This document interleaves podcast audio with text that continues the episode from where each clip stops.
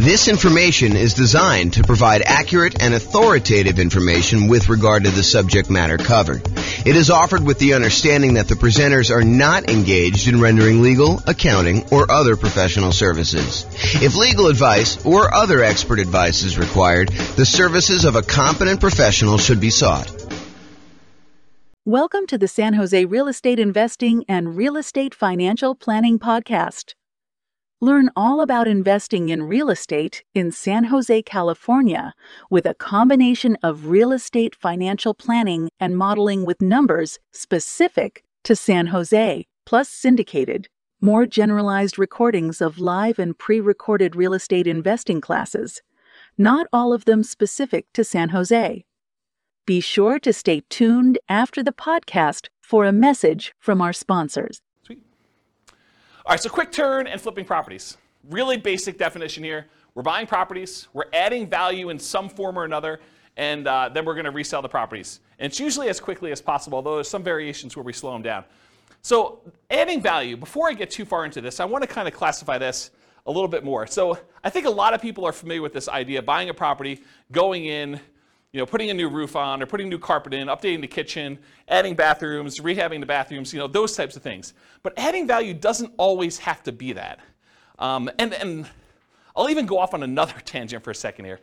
There was a period of time, many years ago now, where I used to cater to fix and flip investors. That was like my niche. I was a real estate broker, and that was my main strategy, is I would cater to real estate investors. And I'll tell you a little bit more of the story, because tonight would be the night to do it. Most real estate brokers, they work this way. They go and they kind of do marketing in order to find clients. The client comes in, they say, hey, listen, I'd like to buy a property that has this kind of characteristics. And then the real estate agent would go try to find those properties, go show them those properties, help them write a contract in that property, and then help shepherd them through being under contract to closing. I was like, you know, fix and flip deals are much harder to find, especially in a hot market. They're a lot trickier to do, and I'm not going to work that way.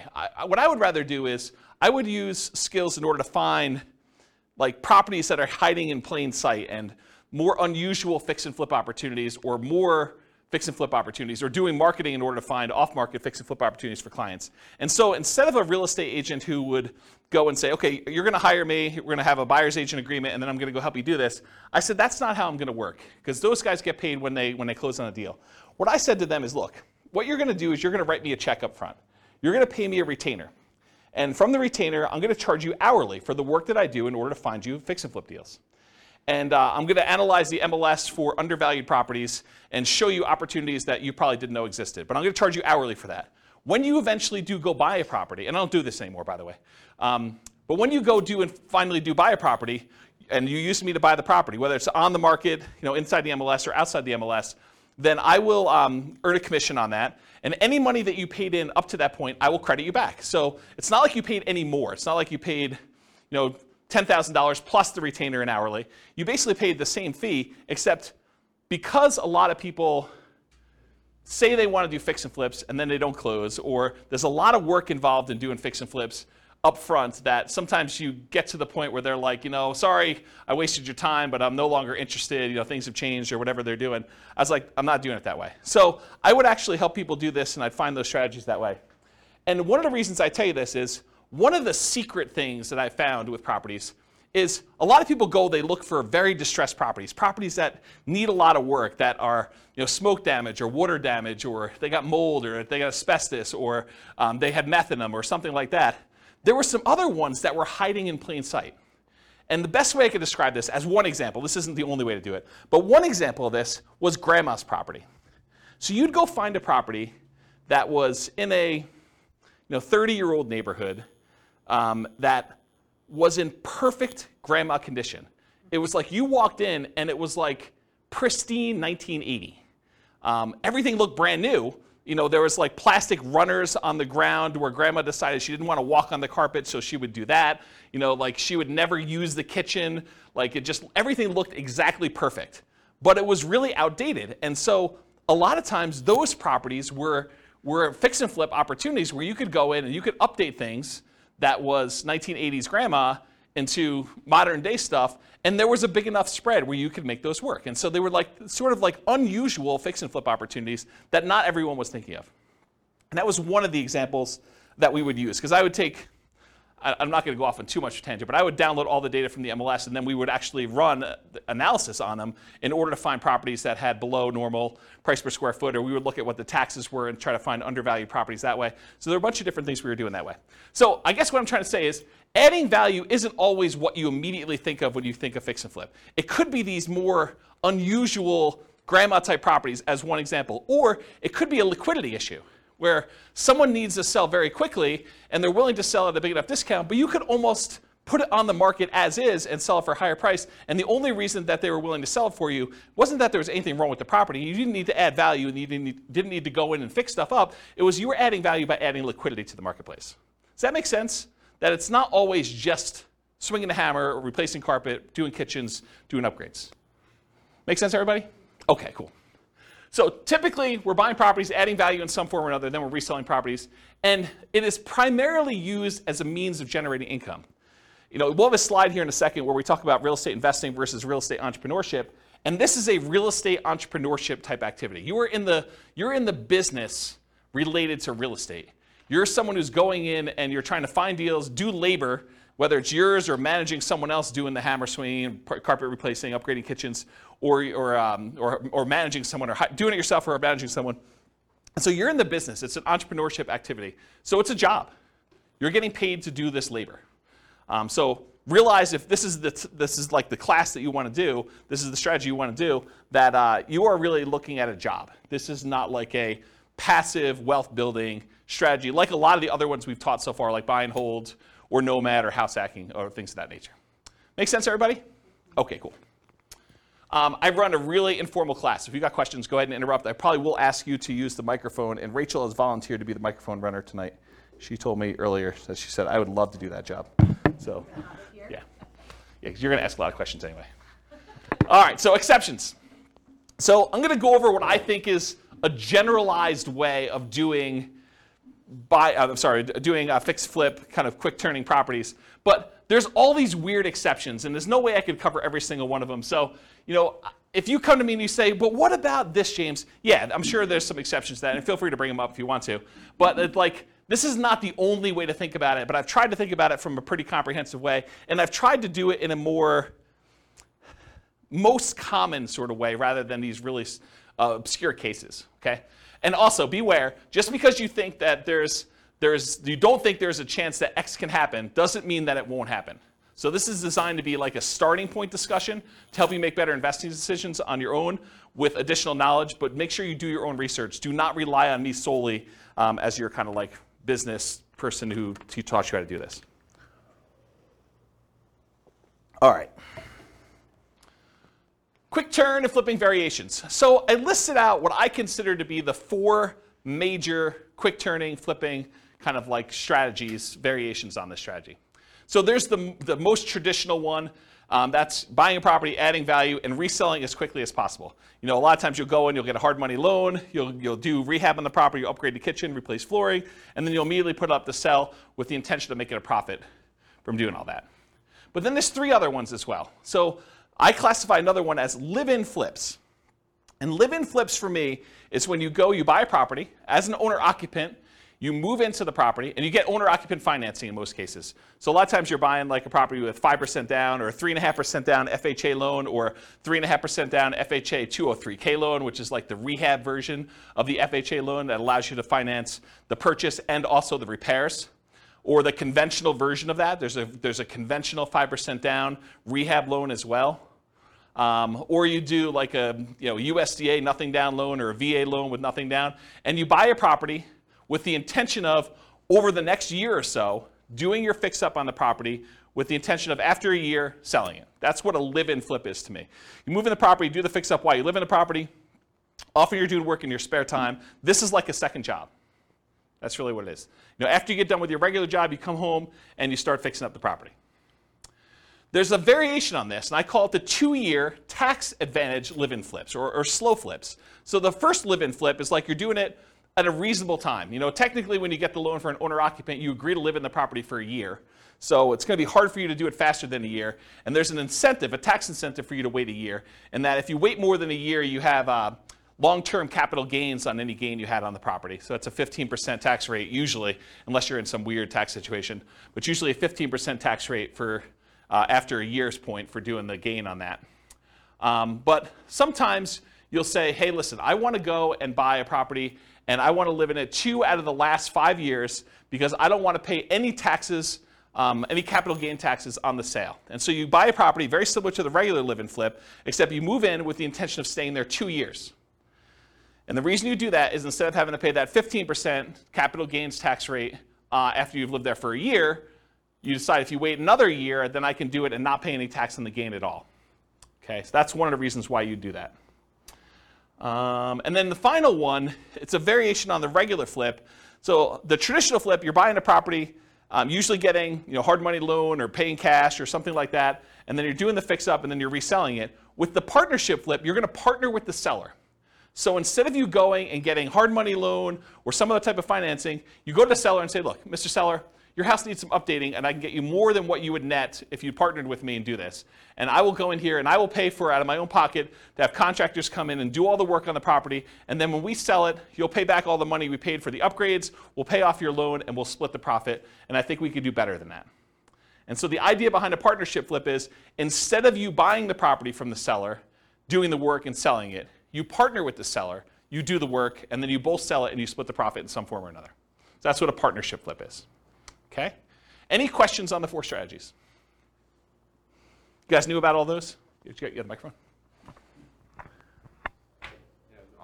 Yeah, it should be on. It doesn't project your voice. Yeah, just so records. With the partnership flips, how is that price difference determined? The spread between what it would have sold for before and then after? Is it just based on a pre-renovation appraisal?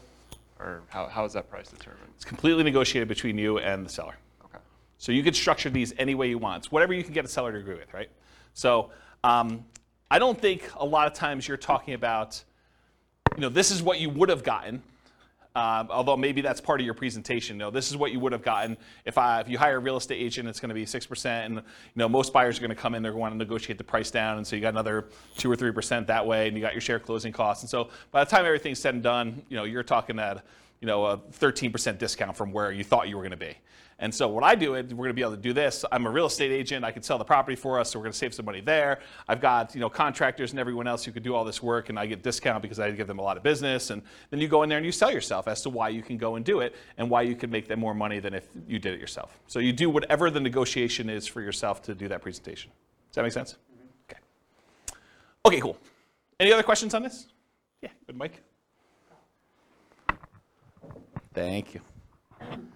I've been seeing some houses, like say in Kansas City, yeah. Missouri, and they're really cheap. Yep. Have you done any where you can do a not an assumable loan, what do you call it?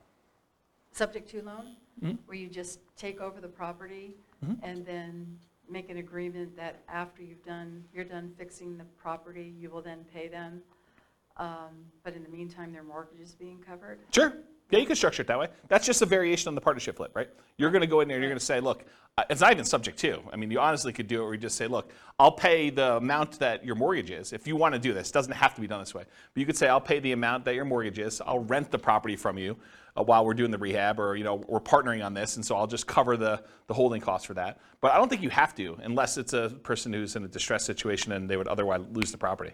So you don't have to offer that, but it's a way you could do it. It's another tool in the tool chest. Less coming down. Less money you have to put up front because you could put that into the rehab. Right? I don't think so. I think that if you have the seller pay for the holding costs while you're holding the property, I think that's actually better than you coming up making the monthly payments. Say that again. Yeah. So the seller still owns the property in the partnership flip version. Right. And so they're making the payment. So I think you coming out and volunteering to make the payment, I think that's actually worse for you. Make sense? Yeah. Yeah. All right, any other questions on this? Do you have a question or you just hold the mic? Okay. I thought you were grabbing for it like you were going to ask questions. Okay, cool. All right, so is this quick turning flip model, is it more real estate investing where you're taking money, you're investing in something, doing very little work, and expecting to get a return on your investment? Or is this real estate entrepreneurship where you're putting in manual labor with the expectation of making a profit on your labor? What do you think? Is quick flipping, quick turning properties, flipping properties, is that more investing or is that more labor? Labor, absolutely, right? So this is one of the obvious ones where before some of the other ones were like, you know, you're doing a little bit of work, but you're putting money in the deal. This one I think is very clearly on the side of real estate entrepreneurship. So for flipping properties, most folks are typically investing their time and often a little bit of money, so it's mostly an entrepreneurial activity. Okay, so money required. I would love to be able to tell you that you can go flip properties with nothing down, no money out of pocket at all. I think that while that can happen, it's really, really hard to do, okay? So in most cases though, here's what you're gonna need to do. First of all, you're gonna need to do some type of marketing to find or acquire the deal. So marketing to find or acquire the deal, it's especially true if you're wanting to do these partnership flips, where you gotta go find a seller before they've listed their property in the MLS, you know, before they've listed it for sale by owner in a lot of cases, although I guess you could find some of those as well. But really you're trying to find somebody who is way upstream of listing their property so that you can do that. And you usually do that through marketing. So a lot of times that marketing is paid. So you'll need some money for marketing in order to do that, especially with partnership flips. And it is true somewhat to, you know, deeply distressed properties that need rehab, although you can find those in the MLS as well. But most of the time for marketing, you're gonna be doing these kind of like partnership ones. You'll also need money for down payment and closing costs. So when you acquire a property, you're probably going to have some closing costs. Could you go find like a hard money lender who's willing to loan you 100% of the purchase price, and they'll roll your closing costs in, and they'll roll your upfront points in, and they'll have like, you know, no monthly payment due on the property while you're doing it? Yes, you can, if you can get a good enough deal where you're doing that, but I think that would very limit the deals that you could do. You'd have to really only do the creme of the creme, the kind of like top deals where you can get the biggest discount and where you can make that work. And I think if you want to do more deals, you want to do more deal flow, you'll probably need some money for some type of down payments. So in some cases, you might need to be able to do it with no down payment. For example, you bring in a money partner, or you do a partnership flip, or you find an exceptional deal and using a hard money lender, it doesn't require a down payment. So those are like the dream cases if you're trying to do this with no money. In most cases though, you will need a down payment. There's a lot of hard money lenders that they're like, hey, look, I want you to have some skin in the game, or I'm willing to go up to whatever this loan to value is. You're not able to quite get a property at that loan to value, but it's still a profitable deal to do, and so you probably need to have a little bit of money in the deal if you do those. So in a lot of cases, you'll need that down payment. Some hard money lenders may require anywhere between 0 and 20% down. I've not seen any more than 20, but it's possible you could find someone who's more than 20%. Or conventional loans, you could do these kind of conventional non-owner occupant loans, as little as 15% down with PMI, although it has to be in good shape. It has to be a property that you can get a conventional mortgage on. 20% or more for properties that qualify for conventional financing, and not all will qualify. So if it doesn't have the basic stuff that a property needs, the kitchen doesn't work, doesn't have bathrooms, things like that, or it's uninhabitable, you're going to have a hard time getting a conventional loan. But grandma's property you can get a conventional loan on because it looks perfect. You went and looked at the property, you're like, there's nothing wrong with this, I can move in, okay? Also, you can do live-in flips where you could do them with nothing down, a VA loan or a USDA loan, those are nothing down loan programs, or an FHA loan, 3.5% down. And there's an FHA loan that allows you to do rehab costs included with the loan. That's the FHA 203K loan. And then that would be 3.5% down, and they'll loan you repair money too with 3.5% down. Just side note, you cannot do your own repairs with the 203K. You have to hire a contractor. That's part of the loan contingency. They kind of like do it out and pay the contractor directly. Or you can do 3% or 5% down conventional loans. And there are versions of conventional loans that also allow you to do repair money as well. And then I think that's it for the live-in flips. Some flippers may opt to use their own cash or cash-like equivalent. And what I mean by cash-like equivalent is you own a property free and clear, or you have a HELOC on another property. You could go access your own money and use it like it was cash, even though you're just borrowing from yourself, okay? So some flippers may opt to use their own cash or cash-like equivalent instead of paying hard money lenders to improve profitability. So instead of you paying the hard money lender 7, 8, 9, 10, 11, 15, 20%, whatever they're charging you plus points, you could decide, hey look, instead of paying them that, I'm going to get paid that because I'm going to use my own cash and I'll save that money, and so it just adds to my overall profitability, okay? So for down payment, that's kind of like all the different stuff related to that. In addition to money to acquire the deal, down payment and closing costs, you also need repair or rehab money. So, you know, some hard money lenders may loan you rehab money, especially if you buy it at a big enough discount. But in most cases, you're going to be really close. You're going to need to come out of pocket for a lot of that rehab money. Now, some people will opt to use some type of credit card, HELOC, or something like that, or they'll go buy from Home Depot on a Home Depot credit card, and they'll do their own labor. So they're trying to get creative in order to minimize the amount of money that I have out of pocket. But for the most part, you're going to need to come up with some type of rehab, repair money to do that. Holding costs. So a lot of times, even if you do a hard money lender, they're going to want you to make payments. A lot of times it's interest only payments on the loan. Some of them will do like, we won't do payments for the first 6 months. It's already rolled into the cost of the loan, or maybe they'll add it to the loan balance. Well, they won't require you to make monthly payments on it. But not all hard money lenders are like that. And so you'll have some holding costs on the loan while doing the rehab. And once you've done the rehab, marketing the property for sale. So you may have 3-month rehab period, or 4-month rehab, or 6-month rehab. And then after that, you have 2 or 3 or 4 months in order to market the property and then wait for it to close before you can get paid. So you might have 3, 4, 5, 6 months of holding costs between rehab period and marketing period in order to do that. Does that make sense, everybody? Okay. And then marketing or staging costs to sell, or hiring a real estate professional who could do that for you. So you don't have to be the one to do the marketing costs of, get it in MLS and put up the signs and do yard signs and get it out and distribute flyers and print up flyers and floor plans and photos and all that other stuff, or staging of the property. You can hire a real estate professional to do that, but realize that's a cost that's usually coming out of the sale if you're not doing it yourself. And then finally, I guess it is finally, reserves. So you should not be doing flipping properties without reserves. I don't know how many clients, like top-notch professional flippers, that they get into a property thinking the rehab's going to be $20,000, $30,000, $50,000, and ultimately find out that it's 2 times that. They thought that they knew what they were getting into. They get in the house and they find out a whole bunch of things that they didn't know about, and they're unwilling to sell a product that they know has problems and that they didn't fix. And so you need to have reserves to take care of those things. And you probably need to have reserves if this thing takes a lot longer than you thought it was going to take. You buy in a property and you thought rehab is going to be 3 months, and that you're going to be out in 3 months, and it's not under contract by 3 months, and so you got to hold it for 6 months or whatever it is. So you need to have reserves, just like you do with any other strategy. But I think a lot of people do not think about reserves when they think about money required to do these. So in an ideal world, can you do this with $0? Maybe. I think that's hard to do.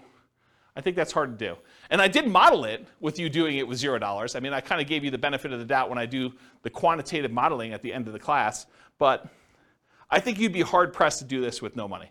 So I think the more you have, the more deals you can do, the different types of deals you can do, which makes you, just better in this business overall. Any questions on that? Oh, I have one other thing I have in here. Oh, some people will borrow some of these expenses, like the repairs, rehab, marketing, staging. It is very difficult to borrow down payment. So if you're thinking, okay, I'm going to need 10% down, it's really, really hard to borrow that. I'm not going to go into detail on this, but you could borrow it from yourself in a really twisted, messed up way. And I'm going to tell you this, but I'm not going to go into detail. You'll have to really think about this on your own and figure it out. But imagine you want to do flipping. This is really messed up. You shouldn't do this. Just warning, don't do this, but I'm going to tell you how to do it. So imagine for a minute, you got 3 months or 6 months before you're going to have to do this flip deal, right? And that you don't have the down payment. But you're spending money on groceries and car payment, all the other bills that you normally have. You could, not that I would encourage you to do this, but instead of taking the cash that you would normally use for groceries and doing your car payment or anything else, you could actually charge these regular living expenses on your credit card, roll up a credit card balance while the cash balance in your account is also growing, but the cash thing you could actually use for down payments, where before you could not use the credit card. Now you need to qualify with your debt to income ratio because you got to cover that debt and stuff too. And I'm not going to go into how much detail on this because I think it adds a lot of extra risk if you do it this way. But if you're like desperate, that is one strategy that you probably could do, which as soon as I say it, I regret telling you. But I did tell you don't do it. I did tell you not to do it. So, but that is a way to kind of get around the thing if you don't have down payment money. Have you done it when you started? What's that? Have you done it when you started? I bought a property on a credit card. So one of my earliest properties that I purchased, they had like this crazy write yourself a cash advance check dealio. And it was like 1.99 for 9 months or something like that. And so I just wrote myself a check for like $58,000, and I bought a property and did rehab on it. And So you could do it that way. I mean, or partner with somebody, right? You know, you be the person who finds a deal and runs the deal, and someone else comes in and they sign for the hard money loan and they provide the money, and you kind of build up to it. I mean, I think that's another way to do it, which we'll talk about in a partnership class. All right, any questions on money required? Helpful? Nice, cool. So credit required. So often you're going to use a hard money loan for the initial purchase, not always. And most hard money lenders are going to look at your credit score in some form or another. You know, you'll hear like, you know, you could buy this. You know, the late night TV guys are like, you know, you could do these deals where, you know, we're not going to look at your credit. Hard money lenders, they really care about the property. They're doing a collateral loan on the property where the property is the security for the loan. So it doesn't matter where your credit is. You could have filed bankruptcy or foreclosure, you know, or you know, have a zero credit score, and you can get these loans. Maybe there's a hard money lender who's willing to do that, but I think the overwhelming majority of hard money lenders, especially the ones with the more reasonable rates, are going to want to look at your credit score and make sure that you're able to do the deal, get the deal done. They have confidence in you to do it, and credit score is one of the ways that they can measure that. Make sense? If you're going to do conventional financing, if you're going to go in and buy a property and do like one of these conventional loans or something like that, typical credit score for that is 640. Oftentimes, the better credit you have, the better your interest rate's going to be on those. And then for these kind of less common situations, the live-in flips, it's owner-occupant financing. And you can go as low as 580 with the FHA loan in order to do your credit score with that. There may even be some exceptions where you can go lower than that with really unusual exceptional situations. But go talk to a lender, they'll tell you this stuff.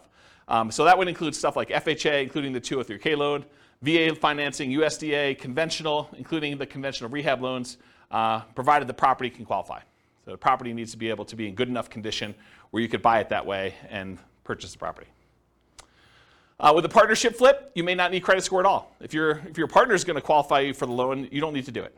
So in that case, it may not be required at all. And if you're buying without a loan, all cash, credit score is not required. And realize, just because I wrote these numbers up here, you can't go to your lender and say, you know, James told me that it was this number. You need to ask them what the qualification is for their loan products at that time, because they may change. I mean, loans are changing right now a lot.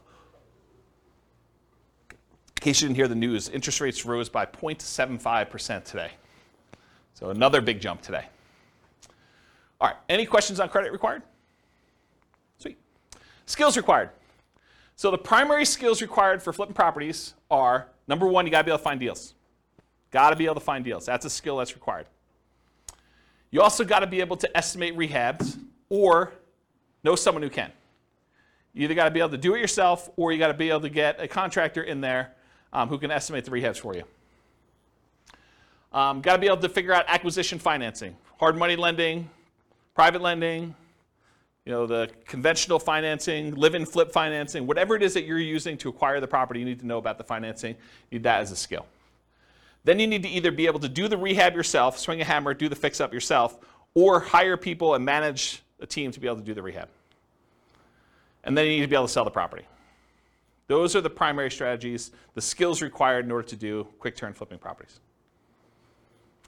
And of course, the skills of rehab can vary depending on whether you're doing it yourself or you're going to hire someone to do it. If you're going to hire someone to do it, you need to be good at management.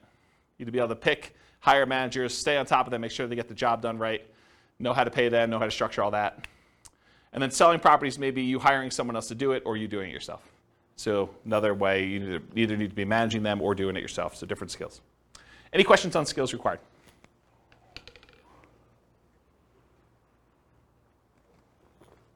All right, stability. So flipping properties is very actively stable. I finally looked up the guy's name, for those that came to other classes and you're like, James, you should know his name. Shane Parrish from Farnham Street came out with a blog post where he talked about this concept of something being actively stable or passively stable. And I went and I re-looked at the blog post just so I could do it. And the example he used was a boat. If you have a boat and you don't do anything, the boat is just kind of like naturally stable. Just sits there, floats, bounces around a little bit. But if you're not actively doing something, it's not like you're going to drown. But a jet fighter is something that is actively stable, where if you're not actually actively using the controls, you're going to die. So real estate investing, when I kind of thought about this, I was like, oh, this kind of applies to real estate investing in a weird way. I think real estate investing overall is actively stable in general. If you don't do anything with your property, eventually you'll lose your property if you don't pay taxes on it. But there's variations. There's like a spectrum inside real estate investing. For example, if you go get a interest-only loan that has a balloon at the end, If you don't do something about the balloon at the end, that's worse than if you have a 30-year amortizing loan that's going to pay itself off over 30 years. That is less actively stable than a interest-only loan with a balloon. So on the spectrum of, is this like a more active thing where you have to really pay attention to it, or if it's more passive, even though it's active because it's real estate in general, I think that flipping properties is more active. It is on the far end of you having to be actively engaged with the property almost daily until the job is done and the property is sold. Maybe a little bit less while the property is for sale, but definitely while you're rehabbing the property, you're managing that team. Unless you really have a good team in place and you could trust those guys. But for the most part, you're on top of that. That's definitely a significant job. Okay, any questions on stability? Cool. So scalability. Is flipping properties going to make you Elon Musk rich? Probably not, right? It's not super scalable. I mean, there's some advantages to it because you can get big chunks of money, but it's not like wealth building. And I got a really good slide. I think it's the second to last slide tonight where I talk to you and I compare how much money you make buying a rental property versus how much money you make flipping properties. And it's an interesting comparison. I'll kind of show you that. But as far as scalability goes, flipping properties, it's often limited to deal flow. You got to find good enough deals where you can buy them at a discount, put in the value, and then resell them. So from that perspective, it's harder to scale. It usually slows down your acquisition speed. It can be done with a relatively small amount of capital that can usually be reused after a deal. So you go in there, you put up some money, put up some rehab money. In most cases, you're getting all that money back, and so you could reuse it on the next deal that you do. So from that way, it is scalable, right? Because it's not like you need to dump 20% into a property and leave it there as you do with like buying whole properties. So you could reuse the money and kind of keep cycling it in through. Since it requires a lot of manual labor, it's typically not considered a scaling wealth building strategy directly, but many people will use the profit from their fix and flip deals in order to acquire long-term wealth with rental properties or Nomad or house hacking or whatever in parallel. So they'll go ahead and use money from their flips in order to fund down payments for doing other strategies. Does that make sense? Okay. Any questions on scalability? Cool. Risk exposure. So I think flipping properties has a medium risk rating. And for those that watched, so those that were here for other classes, you're like, James, does your risk rating ever change off medium? Turns out BRRRR was high last week. So you'll see that when you see the podcast episode. But so a lot of these are medium. And there are different reasons why this one's medium too, because flipping is different risks than I think that buy and hold, Nomad, and house hacking had. And it shares. One of the reasons BRRRR had so much risk is it combines both the strategies. It's got all the risk of doing rehab in it, and then it's got all the risk of doing buy and hold because it's both strategies. And so that's one of the reasons why it's high. It's got twice as much. So for risk tonight though, for flipping properties, fix and flips, there's rehab risk. So you're going to do your rehab on a property and a hurricane hits, doesn't hit your property, but the price of lumber triples. Well, that's an additional risk. Or your contractors get all pulled off to do another project, or you expected to do a rehab in the kitchen. Once you kind of pull the kitchen out, you realize there's mold, and now you got to do mold remediation in the property. Or you happen to test for meth because after you buy the property, you are talking to the neighbor like, "I'm finally glad someone bought that meth house, and that those meth dealers are no longer here." And you're like, "What?" So I mean, there's stuff like that happens. So you have all the rehab risks, although that could happen with anything. Interest rate risk for your buyers while rehabbing. So imagine you bought a rehab property. And you were getting ready to put it on the market about 2 months ago, and interest rates just went through the roof then. So now it's much, much harder for you to sell your property because there's an interest rate risk for your buyers while you were doing your rehab. Price decline during rehab risk. So sometimes markets turn. There was a market was going a certain way, and then all of a sudden it shifted, and now it's much harder for you to sell, or the prices started to go down. And you're holding the property thinking, I can do better, and the market's kind of dropping out as you're holding on. And maybe you should have accepted that $5,000 discounted offer that you got the first day, because that was your best offer, because now the price is $20,000 below where you were. So there's stuff like that happens. And for longer flips, like 2-year slow flips, this is an extended, it might be called an additional price decline during ownership risk, because while you're holding the property for 2 years, it's possible the market changes or interest rates change or things like that, and prices drop pretty considerably during that period of time. And then, of course, your credit is at risk, because if something happens and you're unable to make the payments on the loan, you're unable to sell the property, and you got to give the property back to the lender or something like that, then you could have a credit risk there. And then in addition to those risks, for partnership risks, if you're doing partnership flips, rather, your reputation is at risk, right? Because you're sort of doing something with someone else and they're expecting you to perform. And then you have all the generic partnership risks that you have there. Disagreements with your partner. He said this, you thought it was going to go one way, they sue you, there's like a disagreement over how to split the profits or what was said or who was supposed to do what. So you've got all those with additional partnership flip risks. Any questions on risk exposure? Cool. So profit speed. So how quickly are you getting profit and what's the general size of partnerships? Like what's the profit margin you're doing there? So how quickly you make money. With partnerships, it's relatively quick. Usually you're buying a property and once you sell it 6 months later, 9 months later, a year later, sometimes a little bit faster than that, you're getting your profit out. And so while flipping properties, you could typically start seeing profit within 6 months, typically after rehab and sale.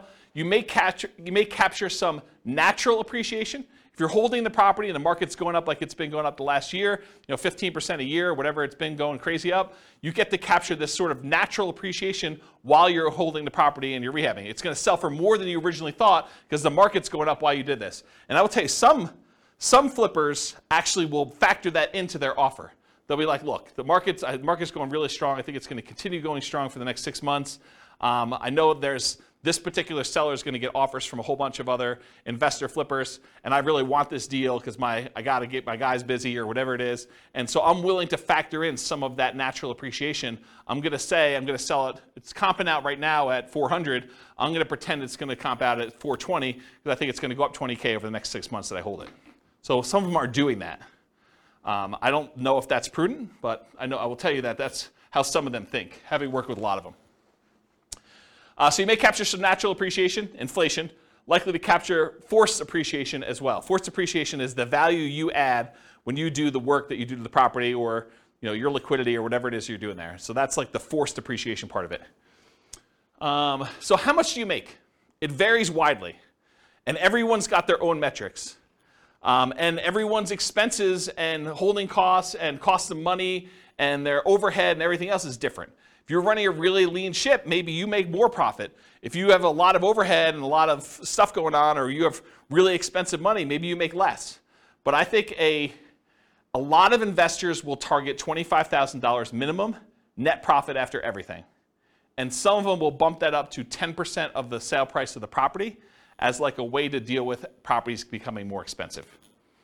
So, if you're doing a lower cost property, a lot of them will say $25K minimum, or some will even do less than that, but I think 25 is a very common number you hear. $25,000 profit minimum after all my expenses, net of everything. Or if you're doing like a $400,000 property, maybe you say I want 40K. Or some people, in order to get a deal done in a really hot market, they'd rather have 25K than not get the deal. Maybe they actually bump it down to 25 in those cases, okay? Okay, and by the way, 25K net of all expenses, not taxes. So most people are going to do that number and they're not going to take into account their tax obligations from that number.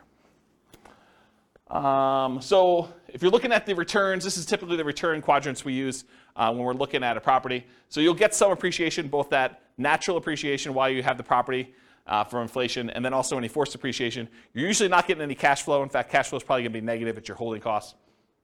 Debt pay down. A lot of times your hard money lender is going to have an interest-only loan or even a negatively amortizing loan, which means that the payments are getting on and the interest is accruing while you're holding on to the property.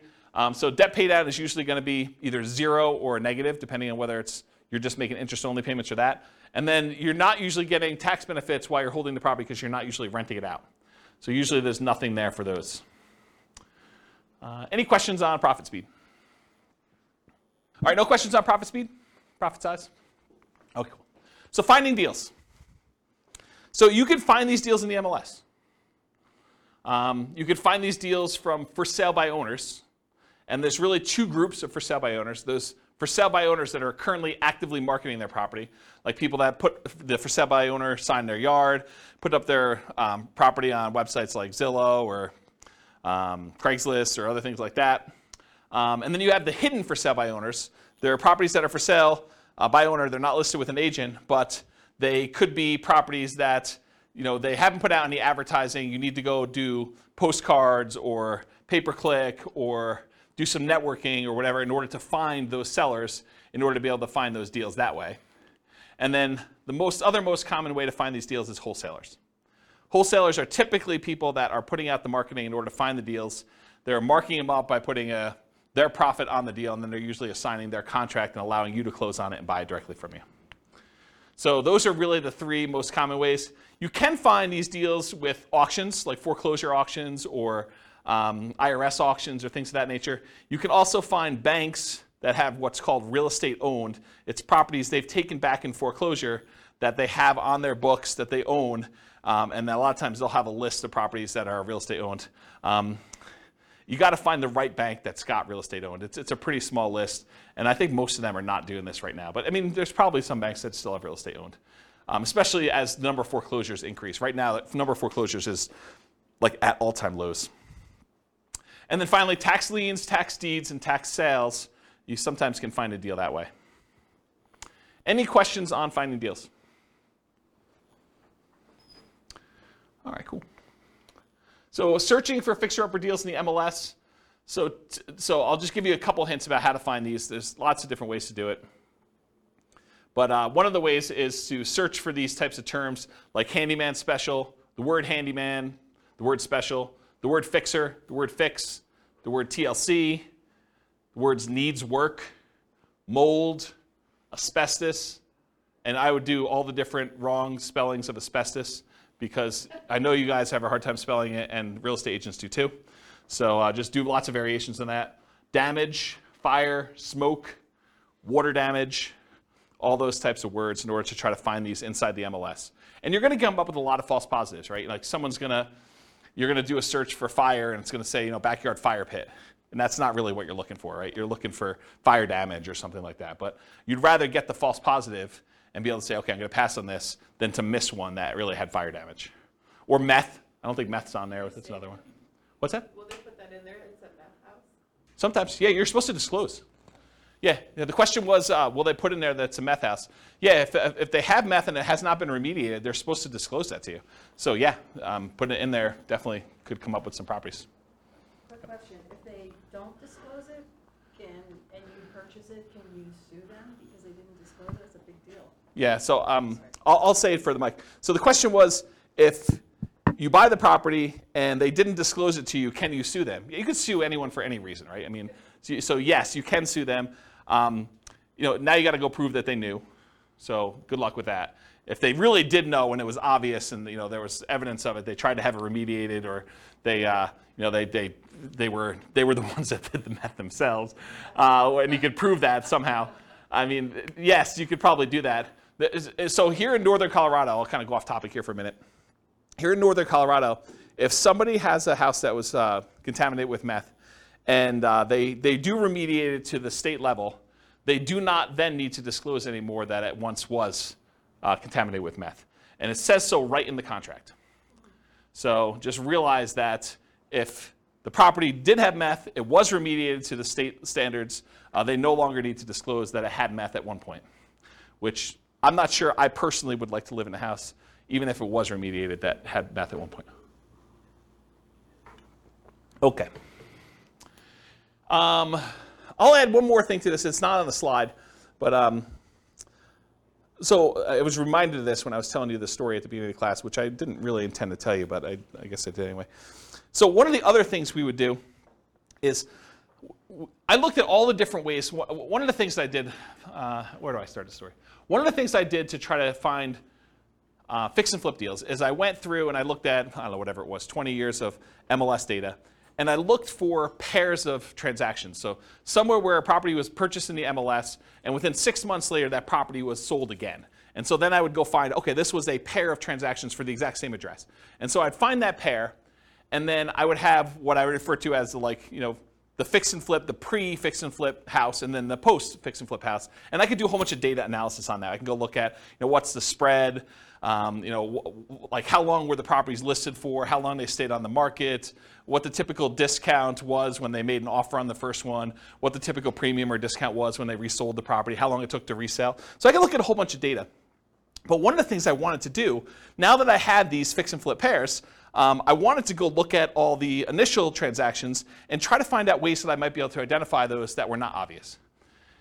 And one of the things that came out of this, it wasn't the only thing, but it's a pretty strongly correlated thing, and that was the ratio of the list price of the house, what they were trying to sell it for, and what the taxes were on the property. Because taxes are a proxy for value. So taxes sort of represent what the assessor believes, based on how they run their own comps, what the property is worth. So if you look at a neighborhood and you could see, this has taxes of $2,000 and the property's worth $400. This one has taxes of, $2,200 and it's worth, $440 or whatever it is. If you find discrepancies, properties where the ratio of taxes to purchase price, and you could do it either way, one divided by the other, and you could do either one you want to do, just measure it the right way.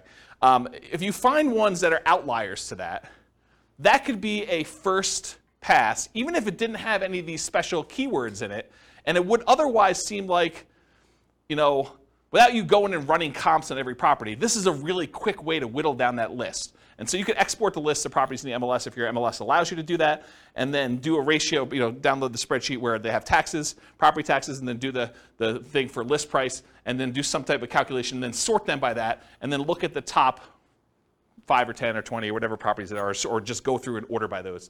And that was actually a relatively good way, having looked at data for a whole bunch of these pairs of fix and flip properties, for you to go identify properties that might possibly be undervalued in some way or another. Or you could also find properties where the taxes were abnormally low because there was some type of homestead exemption or senior exemption or something like that, and so you find some of those too. But some of those are also grandma's properties, right? Like the homestead exemption where it's been kept pristine for 30 years, that is another way to kind of identify grandma. So I'm not sure that's the worst way to look for. Any questions on that not covered, not intended to be covered topic? Sweet. You guys got a whole bunch of bonuses. So market conditions. Oh, wait, question. Oh, dumb question. Well, I don't know about those. I didn't say there were no dumb questions. I didn't say you could ask dumb questions. But go ahead. So, okay, so I know we can look up, I know how to look up property tax information on homes, but sure.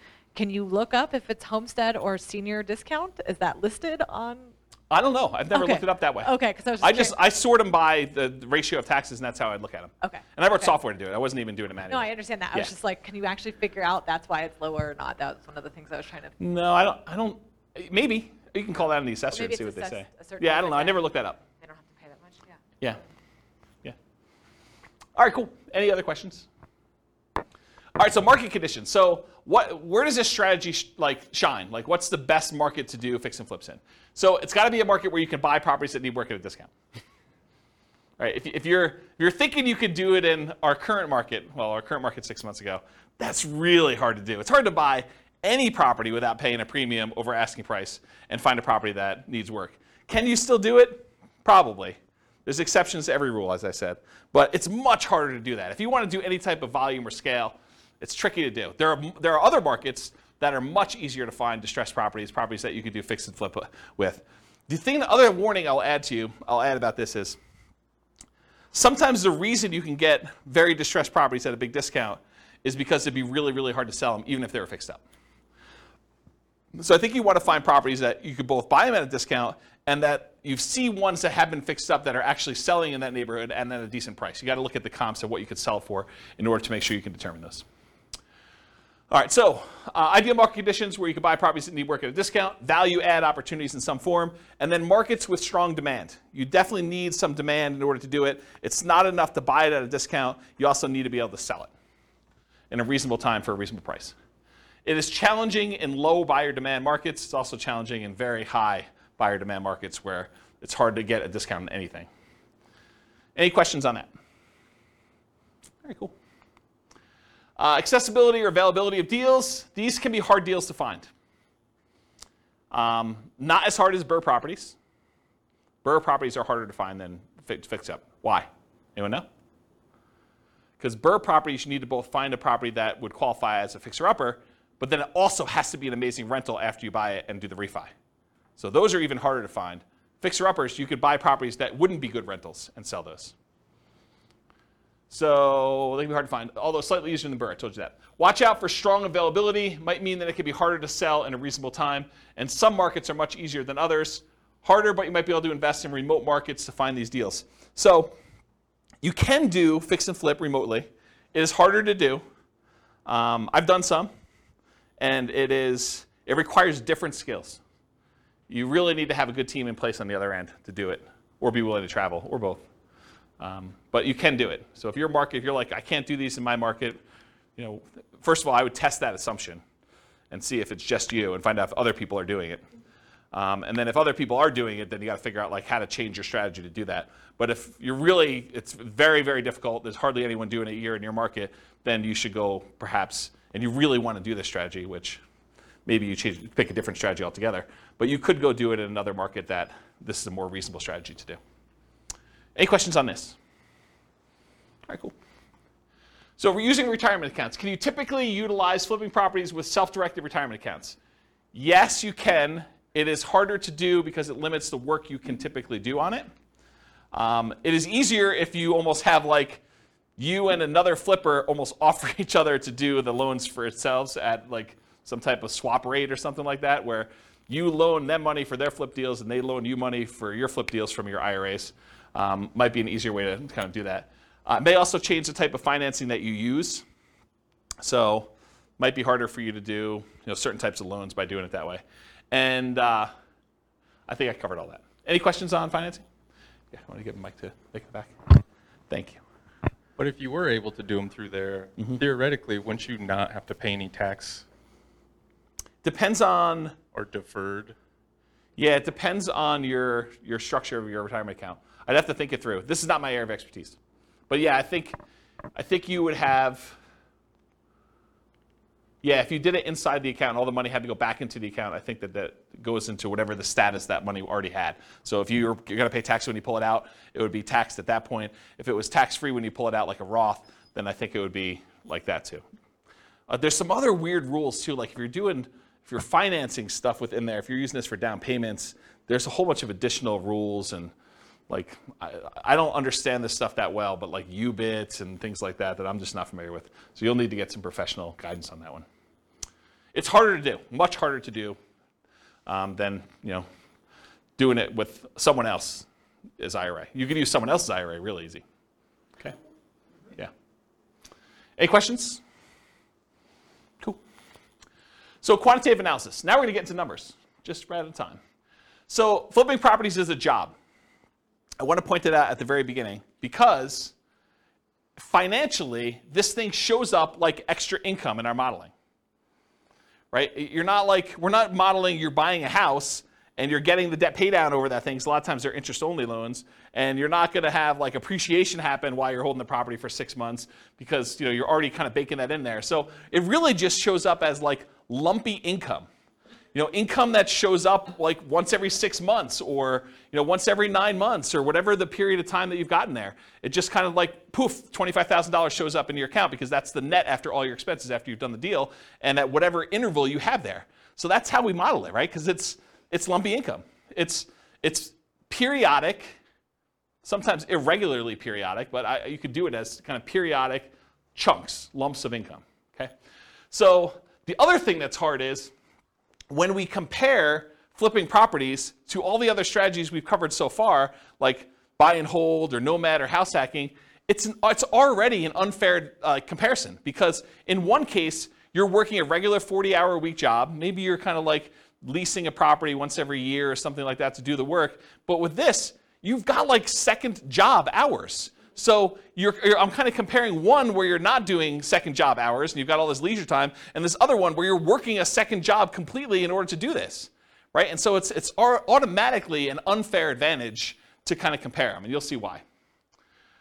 So I could take like one model of this thing and really spend 2 hours just going through all the different risk profiles and, you know, how this varies and what your income looks like and your kind of cash flow looks like and all this other stuff, like just based on like one strategy. So tonight I'm just going to focus on financial independence, how long it takes you to achieve financial independence, using strategy, but I could easily just go in and dig into all these other variations and how this really works and the mechanics of it, which I just don't have time to. Eventually, they may be their own class for this particular strategy, because it's not my primary thing. Like, this is not my, I don't know if you guys can tell, but this isn't my normal topic to teach, right? Like fix and flip. I do have a lot of experience, especially helping clients. I don't do a lot of fix and flips myself. I've done a few. But this is like, I used to cater to this. This was my niche for clients doing it. And I did this for several years doing it this way, but I don't know. This isn't my normal class that topic that I teach. It's sort of like a secondary topic. So I don't know. Maybe I will teach more. Maybe I won't. It is naive to generalize these results. Don't think that you truly deeply understand all the nuance from just this class, right? You can't go out and claim that you're a guru and expert and start teaching this based on the stuff you learned in this one class, okay? All right, so modeling flip income.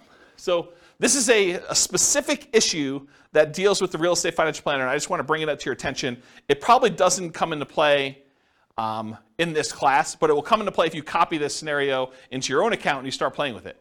So the issue is specific to the real estate financial planner software. You could model flipping income in one of two ways. The one way you could do it is you could say, I got lumpy income, I get a lump sum of $25,000, maybe it's adjusted up for inflation, every 6 months. And if you did that, the way that we calculate debt to income is I calculate debt to income month to month. So I look at the income you had in that month and the debts you had in that month, and I tell you what your debt to income was in that particular month. I don't look back a year and say, your average income was this, and like your average debt was this at those different periods, and then calculate your debt to income that way. And one of the reasons why we don't do that is because some people will actually get a job and they'll just gotten a raise in a job, and if they have their income for that 2 months, they should be able to qualify. They shouldn't have to look back on an average, and so it would mess up the math for those situations. So you could either do this lumpy income, which means the month you got that extra $25,000, your debt to income looks amazing because you got $25,000 of extra income. It drops your debt to income way down. And so it could look like you qualified to buy houses really easily that month. If we decide and we don't do it that way, we say, okay, look, you're making $25,000 every 5 months, let's say. I could just say you're making an extra $5,000 a month. And if you do that, the challenge with doing it that way is you don't really earn that $25,000 until after the fifth month, and then you have $25,000 all come in, but maybe you needed a certain amount of down payment, and that happened at month three, really before you technically had the money coming in. So it's this really weird catch-22 where if I model it one way, it introduces one problem. If I model it another way, it introduces another problem. So you really do need to think about what you're doing if you're structuring these and making it work. And that's what this says. Any questions on that? All right, cool. So we're going to try to find out someone doing flipping, how long it takes them to achieve financial independence, and we're going to compare it to a lot of the other classes we've done, like buy and hold and house hacking and Nomad and BRRRR and those types of things, and we're going to compare that. So in order to do that, I think it's fair for me to define for you what financial independence is mathematically. So financial independence is when you have enough income coming in from your investments to support your lifestyle. So in this case, for the example we're going to do tonight, they need $5,000 a month in order to support their lifestyle. And $5,000 a month gets adjusted up with inflation. So it's $5,000 when they begin, but 10 years from now, it's whatever that is, $8,000, $9,000. So what are the investments and how do we calculate those to see if they meet that $5,000 per month income coming in? Well, there's three different major sources of money coming in that we count. The first one is any passive income they have. And passive income consists of Social Security, any pensions, or any annuity income they have. So those are the three forms of passive income. In addition to that, besides passive income, the second thing is any cash flow they have from rentals. This is net of all their expenses. So it's you take the gross rents and any other income they have coming from the property, like maybe laundry service or something like that, and then you subtract out vacancy, property taxes, property insurance, maintenance, property management, mortgage payments. Did I miss any? Like all of the expenses on the property get subtracted out from that. The net that they have left over after all expenses is their positive cash flow, their net cash flow. And that counts toward their achieving financial independence. So that would count toward that $5,000 in this particular example. And then the third source is any money that they have invested in stocks or bonds or something like that. It does not include their equity in their property. Their equity in their property is something completely different. You don't count this in number three. Equity kind of indirectly contributes to their cash flow. because if you have a property that's free and clear, then the cash flow is a little bit better. But the third one is any money they have invested in stocks or bonds or anything like that times whatever their safe withdrawal rate is. In this case, we're using 4%, but 4% of the amount they have invested in stocks, for example, divided by 12 because it's monthly, that would count toward their $5,000 a month income. So passive income from Social Security, pensions, annuities, any positive cash flow net of all expenses from rental properties. And then in addition to that, 4%, their safe withdrawal rate times whatever money they have invested in other assets, not real estate equity. Okay? So when all of those combined add up to be $5,000 a month adjusted for inflation, that is when we define that they have achieved financial independence. They're able to live off their passive income of some sort. Make sense? Their investment income. All right, cool. So if this person, which it's a couple, and I took out the assumptions because I got tired of covering them, but go listen to the previous podcast, and we talk about like all their situations, I believe. But basically, if this couple took their money, and I think they were saving $1,000 a month, and they invested it, they did no real estate at all, they invested in stocks, it would take them 40.17 years in order to achieve financial independence, okay? If they did buy and hold properties, if they just bought a one owner-occupant property, if they bought 10, 20% down payment rentals, it would take them 31 years almost. So if they just did stocks, it would take them 40 years. If they just bought 10, 20% down payment rentals, they saved up money. When they got a down payment, they bought that rental. They save up more money. When they get that one, they buy another rental, and eventually get to the point where they have 10. They end up being financially independent in just over 30 years, 31 years almost. If they bought 25% down payment rentals, they'll be able to do financially independent in 29 years. So they save a couple years by doing 25% down. If they do 15% down, it's the same as if they put 20% down, 30.83 years. If they bought one owner-occupant property, didn't buy any rentals, and they invested in stocks otherwise, it would take them 33 years to achieve financial independence. And there's a whole bunch of other ones that I'm not going to go through.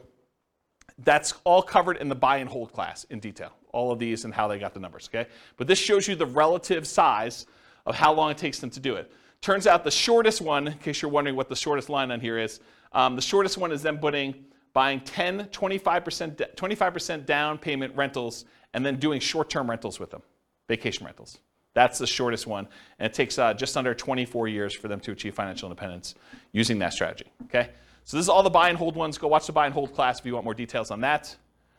For the nomad stuff, this is where they buy a property as an owner-occupant, 5% down usually. They live there for a year, then they convert that one to a rental, and then they repeat that until they have whatever number we have on here, but usually 10 rentals.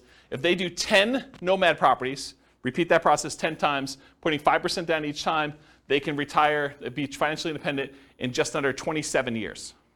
And remember, the fastest one was 24 years or so for those short-term rentals, but most of these are well over 30 years. So the nomad one is much faster in general. So these are a lot faster. Then there's a whole bunch of variations like fixer-upper nomad, nomad by proxy, nomad to short-term rentals. Nomad with short-term rentals is 12.83 years. That's one of the fastest ones. And then there's a whole bunch of other ones with house hacking with nomad and these variations. So this is all in the nomad class if you want to go look at the details of that one. Here's house hacking for those that were in house hacking class. And it got so big that it was getting hard to see them on the screen, so I went horizontal instead. But it just shows you the same type of chart, the number of years it takes for them to achieve financial independence. If they buy one property with 5% down, and I think this is one roommate, it takes them 32.83 years. If they get additional roommates, like I think this is four roommates. If they have four roommates, it's 26 years to do that. And then here's some other ones where they're doing variations on the theme. This is covered in the house hacking class in detail. Any questions on this? Cool. So this is BRRRR. This is a class that you guys probably haven't seen yet because it's not posted to the podcast yet. But BRRRR, if you're able to pull all of your money out when you do BRRRR, it's under 12 years. This is buying 10 BRRRR properties. If you can leave 5% in the deal, if you're not able to pull all your money out, you have to leave 5% in there. It's almost 17 years. And if you are able to do BRRRR, but you have to leave 10% in the deal, then it's just under 22 years for you to do BRRRR. Okay? And then here is the summary of all those so far, not going into the fix and flips. So I'll leave this up here for a second. I know you guys have a hard time seeing it, but just visually looking at it, these are some nomad strategies. They're all pretty low. BRRRR is really low comparatively. The nomad with house hacking is really low. And then this is just more house hacking over here, and this is buy and hold. You could see relative sizes, though, that really the winners tend to be Nomad, BRRRR, house hacking type stuff. Okay, all pretty good? Any questions on that? All right, let's talk about some flipping properties. So you, in my assumptions, which is wrong, I believe this is not correct, you did not have to come up with any money out of pocket. And the way I justified this in my own mind is, you either had the money, because in this case they're saving money in the stock market for a lot of stuff, and you use that temporarily because you're getting it back, or you were able to do enough work to find a good enough deal where you could do this with no money, or you partnered or something like that. So you didn't have to come up with money for down payment, holding costs, repair money, etc. So I think this is not the most conservative way to model this. This is the way I would say this.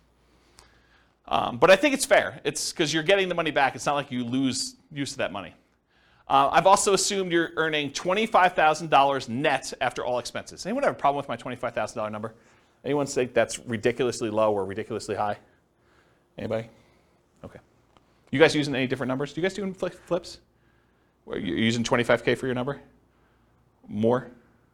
After taxes, probably, yeah. Okay. Yeah, more. But more. But then it gives us a buffer.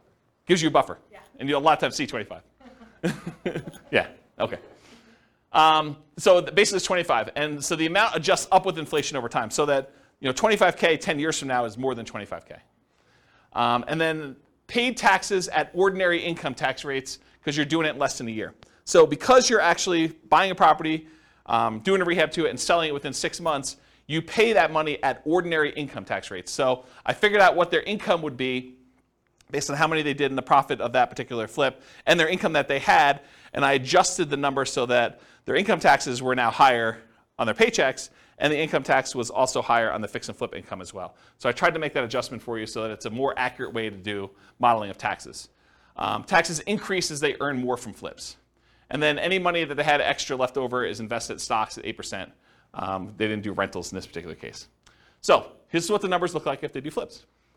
So if they do a $25,000 fix and flip every 6 months, and they didn't buy any rentals, they just basically put the money in the stock market, it takes them 18.83 years to achieve financial independence. So this is somebody who's flipping properties. They've got a totally second job to whatever they're currently doing. And the first job, they're saving $1,000 a month from that. And it takes them almost 19 years in order to be financially independent doing it that way.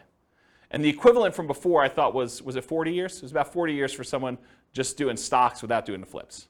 But this is like having a second job that's bringing in an extra, you know, $50,000 a year. And they were making $72,000 a year from their job to begin with, total, combined between the two of them.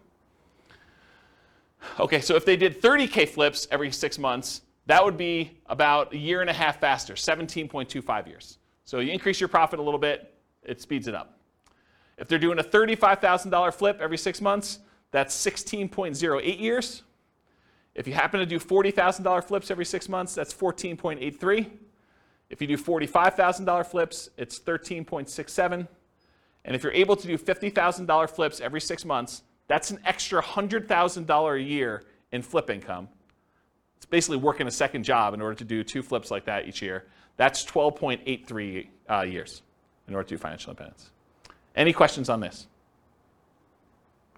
You assume they do the work, or that that's part of the cost? Where's the mic? It doesn't necessarily have to be a full-time. What was the question then? Oh, it wasn't a question. I mean, when you say it's a full-time second job, you assume then that they're doing all the work. No, I think that even finding the deals, managing their contractors, and, you know, overseeing the sale of the property is an extra job. Whether that's a 10-hour-a-week job or a 20-hour-a-week job, I think part of it is where they are in the process. It's not necessarily a 40-hour-a-week second job or something. I think it depends. I definitely have had clients that this was their job, like they were doing this, and, you know, they were, I don't know, going and previewing homes to make sure that they had the comps right, and, you know, there's all that stuff that you don't think of that takes time up. Eventually, I think you get to the point where you're good enough and you've seen enough things where you do that. But early on, it's much more in labor. I think you get skills over time where you don't have to, where you could do less. But especially you have teams in place and you know all the stuff you buy from Home Depot or Lowe's or whatever you're doing, you get some economies of scale and expertise practice. All right. So what if, instead of doing every 6 months, they did 25K flip every 9 months, or 25K every 6 months, but then they buy 10, 20% down rentals with any extra money that they have, Or if they do 25K flips every 6 months, but then they buy 10 Nomad properties. So what if we did those three additional things? Well, they're starred. So if you do 25K every 6 months, but then you buy 10 20% down payment rentals, 16.17 years. So it's faster than the 18.83 if they just invested in the stock market, but it's still 16 years in order to be able to hit FI for that. What if they did the 25K flip every 6 months, but they bought Nomad properties? That's 12 and a half years. And remember, in our modeling, their flip income goes away once they reach financial independence. They no longer have to flip after 12 and a half years. So they stop. Okay? So 12 and a half years if they do the 25K flip every 6 months, and then they buy 10 Nomad properties. And then if this is they do flips every 9 months, it's 22.83 years if they do that.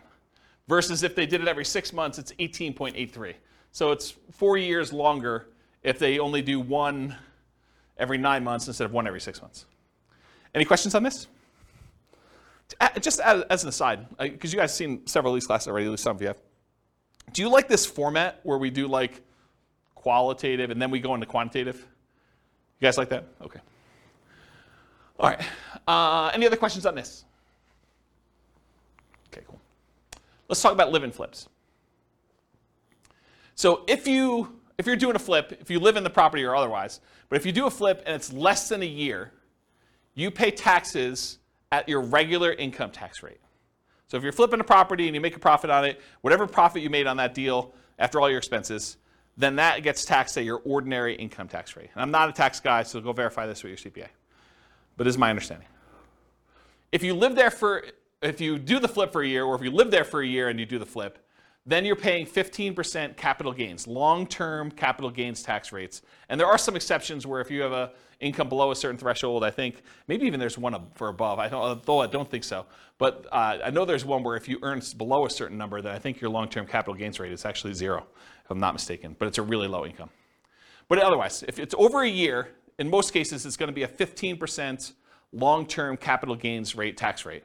So you could save you a little bit of money on taxes if you wait over a year when you're doing your flips. Although I'm not sure that's incentive enough for you to do shorter ones, and I'll show you that here in a second. If you hold the property for 2 years and you live in the property, this is if you live in a property for 2 out of the last 5 years, then up to certain limits, and there are limits on this. You can't do this with like $5 million properties or $5 million gains. I guess it's not the price of the property, it's the gain amount. But if you live in a property for 2 out of the last 5 years, then you do not have to pay anything on your capital gains on the property. So any profit you made on that property, up to some limits, and they're pretty high limits. I think it's like $500,000 for a single person. Does anyone know what the number is? I think it's $500,000 for a single person. I think if you're married, it's even more than that. But that's the amount of gain you get for 2 out of the last 5 years. And then you don't pay any capital gains tax at all on that. So this kind of came up. This came up recently for me. I had a client who was, he was working for a builder. He was like the head super for a custom home builder. And his builder owner, the owner of the company, did this strategy where he would buy a house. He'd build a house for himself, build it at a big discount. He'd move in, he'd live there for 2 years, and then he would sell it and he would get to capture this gain by living there for 2 out of the last 5 years, and he'd be able to walk away with a big lump sum of money by doing this. And he would repeat the process. And he was trying to explain to this super that, hey, listen, if you want to have us build a house together, you could buy this house, move in, live there, get a discount, because you're helping to build it, and so you'd be able to buy it at this big discount, and then you'd be able to have this new construction house, and after living there 2 years, you do this. And so he was talking to me about whether or not he should do this 2 year live-in flip or do like a nomad strategy where you buy a property instead of maybe even buying the one at a discount, where you buy a property that would make a good rental and then you convert that to a rental. And so we were trying to figure out the math of what's better for him to do. And I ran some just back of the napkin math before I even wrote this new code for teaching this class. And the back of the napkin math, I was like, I think you'd be better if you could get the discount that you were talking about getting on these new construction properties where you're building with your boss. I think it actually works out better if you flip the property every year rather than waiting for 2 years. I think that you're overvaluing the tax incentive and that you would make more money if you flip twice as many than if you got the tax incentive of doing the one deal every 2 years. And I did some really rough math and I proved that to myself. I'll show you tonight, it's more subtle. There are certain cases where it is true and certain cases where it's not. And I think there's some nuance to it, which I haven't really dug into.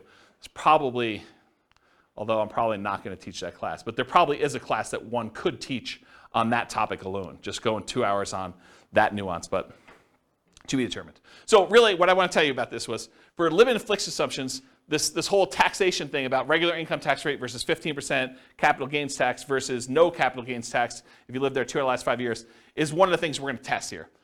There's no depreciation recapture. So when you own a rental property and you sell it and you got to depreciate the property over a period of time, the amount that you depreciated gets taxed when you sell, unless you do a 1031 exchange and then you just defer that tax until a later point. But you pay a depreciation recapture tax. In this case, they're not rental properties because you're living in them. Unless you happen to have roommates while you're living in them, then you would have some depreciation recapture. But in this case, we're assuming you're living in it, you're not renting it out, and so there's no depreciation recapture tax at all. So there's nothing to do there. And then on the sale, I did 3 different versions of sale too. I said you're going to sell it for sale by owner, and you're not going to pay any real estate commissions whatsoever. You're going to sell it directly, and you're going to keep all the money yourself. So that's one version. There's another version where you are a real estate agent, and real estate commissions, by the way, are completely negotiable. There's no fixed amount. So if I give you a number here, I'm not saying that every real estate agent charges this amount and that you should always use this amount. But I think 3% is a very common number you might see.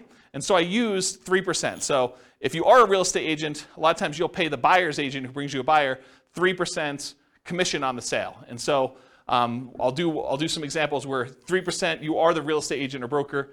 And also when you buy the properties, I assumed you got a 3% rebate on your purchase. So I'll do some examples here where you're doing live-in flips, and when you buy the property, maybe you put 5% down, and then you got 3% back when you bought it. So you get a little discount there as well. And then the last version of this is you are not a real estate agent, and you're not selling for sale by owner. You're going to hire an agent, and I just arbitrarily picked 6% as a real estate commission. Could have been 5, could have been 3, could have been 7, could have been 24. But I picked 6% as a real estate commission you paid for both the buyer's agent and the seller's agent to sell your house for you. And so we'll look at what the impact of commissions are on doing this. And then I always assumed you have a 1% closing cost to handle all the title insurance and your share of closing cost fees when you're doing the deal. Okay? So these are kind of my live-in flip assumptions. And so here are the live-in flips. Okay, where am I now? So 1 year live-in flips. So every year you move into a property and you flip the property every year. It takes you 39 years in order to be able to achieve financial independence, doing it that way. Oh, I should tell you,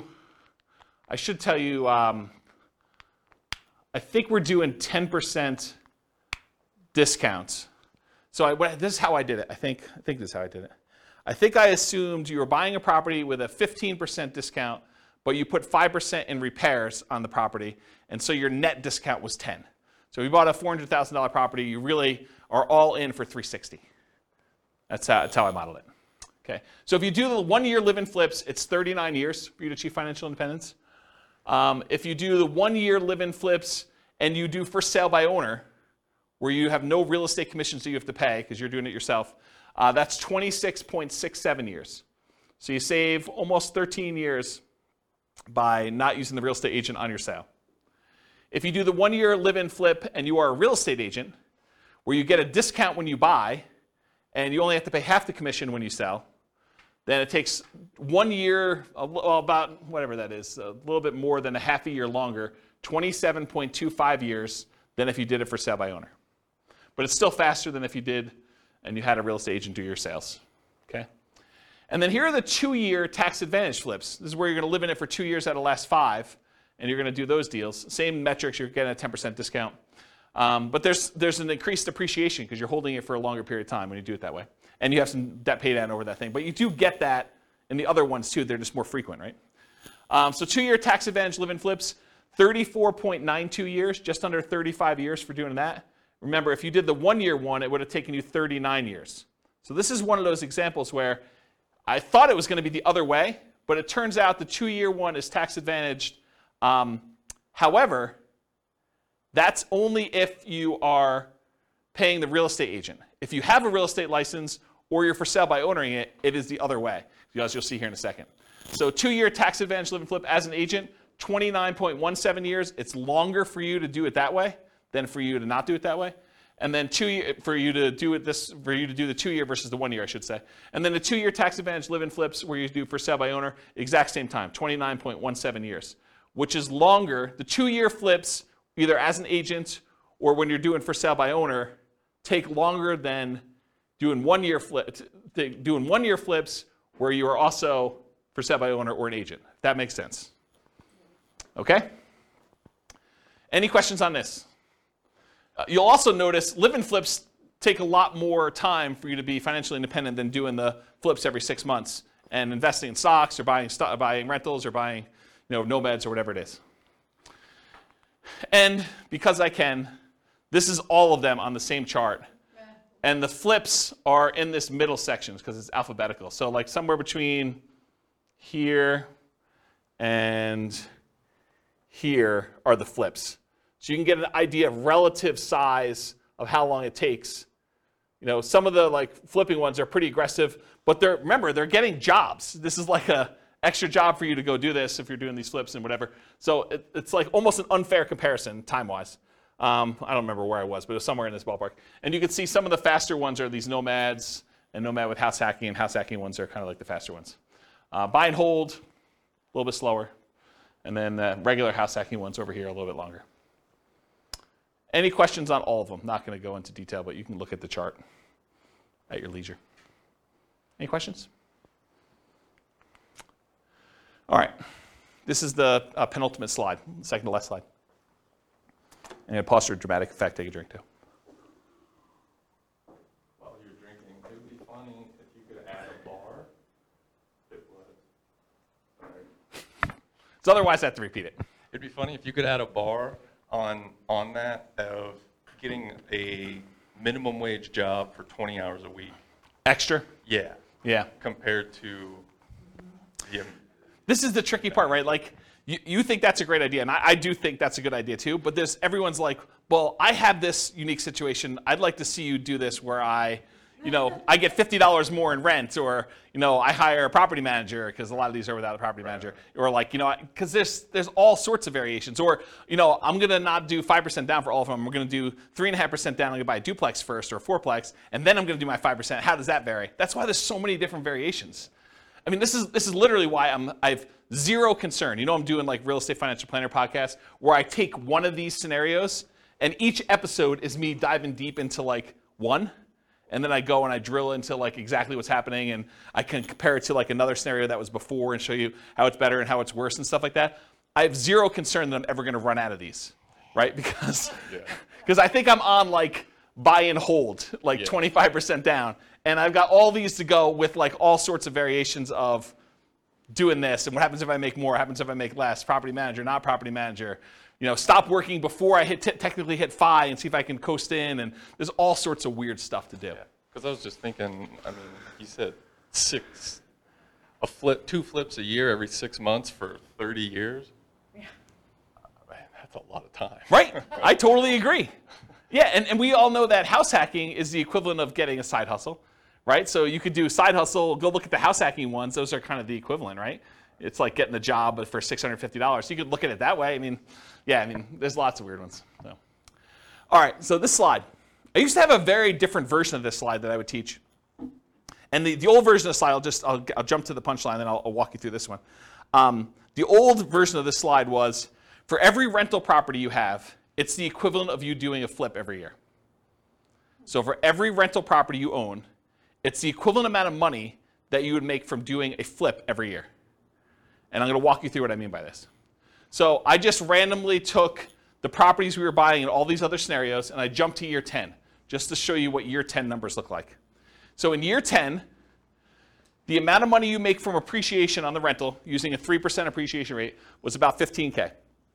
The amount of money you made in cash flow on that property, I think this is 20% down. The amount of money you made in cash flow on that property was $6,720. The amount you made from paying down on the loan was about $6,000, a little less than $6,000. And the amount you made in cash flow from your tax benefits, cash flow from depreciation, was about $2,600 and change. Okay? Add all those up together, it's about $30,000 in that 1 year from appreciation, cash flow, debt pay down, and the tax benefits of owning that rental property. Squint really hard, it's about $30,000. If you do a $25,000 flip, About 10 years in the future, they're worth about $33,000 and change as your flip amount. So for every rental you own, it's very close to the amount you make in a flip over time. You make a little bit less earlier on, you make a lot more later on. But if you look at the chart, if you did like a chart of what your flip would be, going through all these ones, and then you did a chart showing you what your profit, overall profit from these four areas for doing a rental property, they're very similar. Okay? And that's every year. This is every year. This is the appreciation in this one year. You know, do a $400,000 property at 3%. It's like 12 grand, right? So yeah. And then cash flow, I mean, it's what it is. It's like $500 a month. So yeah. Interesting, right? And is there more work doing a flip or doing a rental? One of them kind of becomes, especially if you have a property manager, one becomes very passive and just kind of like propels itself. So then when you have 10 rental properties, it's like doing 10 flips a year. Another way to think about that. Okay? Now, to be fair, like the counter argument is, but flips are all cash and out money. They're all like the side, right? And when you do a rental property, this is cash later. Appreciation and debt pay down is equity in your property, which unless you do a cash out refinance or you sell the property, that's money being held and internally compounded for you for later. This money is now. With flips, all of it's this side, right? All of it's cash now. That's the counter argument. But in some cases, you want to have, you know, tax optimized returns later. Because you're not paying taxes on the appreciation except for property taxes, and you're not paying taxes on debt pay down except whatever you had to pay for the income you earned that paid for this, right? So this is tax deferred in a lot of ways, where all the income you have coming in from the flips is money you have to pay taxes on that year, unless you're doing something weird, like the 2-year deferred flip or something. Any questions on this puppy? Oh, you have a question? All right, so conclusions. So I went through some numbers tonight, but assumptions matter a lot. Like, you can't go and say, oh, I attended this class once and James said that this particular strategy is always the best. No, because in different market conditions for different people with different income, you know, different relative skills, different appreciation rates, different rent appreciation rates, different stock market rates of return. Some will do better than others, some will do worse than others, and some may be very, very, very different than what we showed here tonight. So you can't just say automatically, this is the best. I think what you have to do is you either need to do the math yourself, or you need to put your own stuff into the Real Estate Financial Planner and model it out, and then change your strategy and do a variation strategy, and then compare the two. I'll also add one other thing. We really only looked at one measurement. We looked at how long it takes to achieve financial independence, when in fact, there's a lot of things to look at, right? There's the risk profile. You know, doing one strategy gives you a lot more risk. Like doing something where you only invest in the stock market gives you all that stock market risk, whether that's good or bad. You know, doing ones where you're buying 5% down rentals gives you a lot more leverage risk of the real estate. You know, that like price resiliency or the equity resiliency and rent resiliency stuff that we kind of talked about at the beginning, where, you know, rents decline, that's potentially problematic. 80 flips. So you have all that flip risk, right? And with BRRRR, you have the flip of, you have all the additional BRRRR risk in there too. So like all these strategies have different risk profiles. And so one may be faster, but it may also be a lot more riskier, where if you ran a Monte Carlo simulation where you had all these variables for price appreciation, rent appreciation, stock market, rate of return being variable, mortgage interest rates being able to go up or down on you, inflation rate becoming variable, like all those things becoming variable, you may find one has a much wider range of values where, yeah, maybe you can retire really, really early if things go your way, or maybe it's like forever where you don't actually make it with this particular strategy, where another strategy might have a really narrow band where you're almost certainly going to take longer to get to financial independence, but you're definitely going to be financially independent within a 6-year period. And so you might see that if you run your numbers and have certain things happening. You can go to realestatefinancialplanner.com /model, pick your city, and over time, it's not all done at this point, but over time I will be adding all of these strategies in so that we use the numbers for that city, and you could just copy any of the scenarios into your own account and just start from there with numbers that are very similar to whatever city you're in to be able to do that. Okay. That is the end. You guys have any questions for we're done. Is that helpful? Different than other fix and flip class you've attended, where they kind of talk about rehabbing and estimating repairs and finding deals and stuff, a little bit different. Good stuff? Yes, good stuff. You guys are really quiet. Wow. Okay. All right, well, if you don't have any more questions, I'm going to end. I will stick around, but I will see you all soon. Thank you all for coming. Bye-bye for now. With home prices up, mortgage interest rates up, and rents up, but not quite enough to counteract the higher prices and interest rates, cash flow on rental properties in San Jose is harder than ever. Book a call with the Real Estate Financial Planner to apply our proprietary 88 strategies to improve cash flow on your rentals. See the show notes for a link to schedule your call and improve your cash flow today. If you're a real estate agent, lender, or professional in San Jose that wants to help our real estate investor listeners, consider reaching out to learn about collaboration opportunities with this podcast. We'd love to add more value to our listeners by having you assist our investors buy, sell, and finance their real estate investments. See the show notes to schedule a call to discuss collaboration opportunities.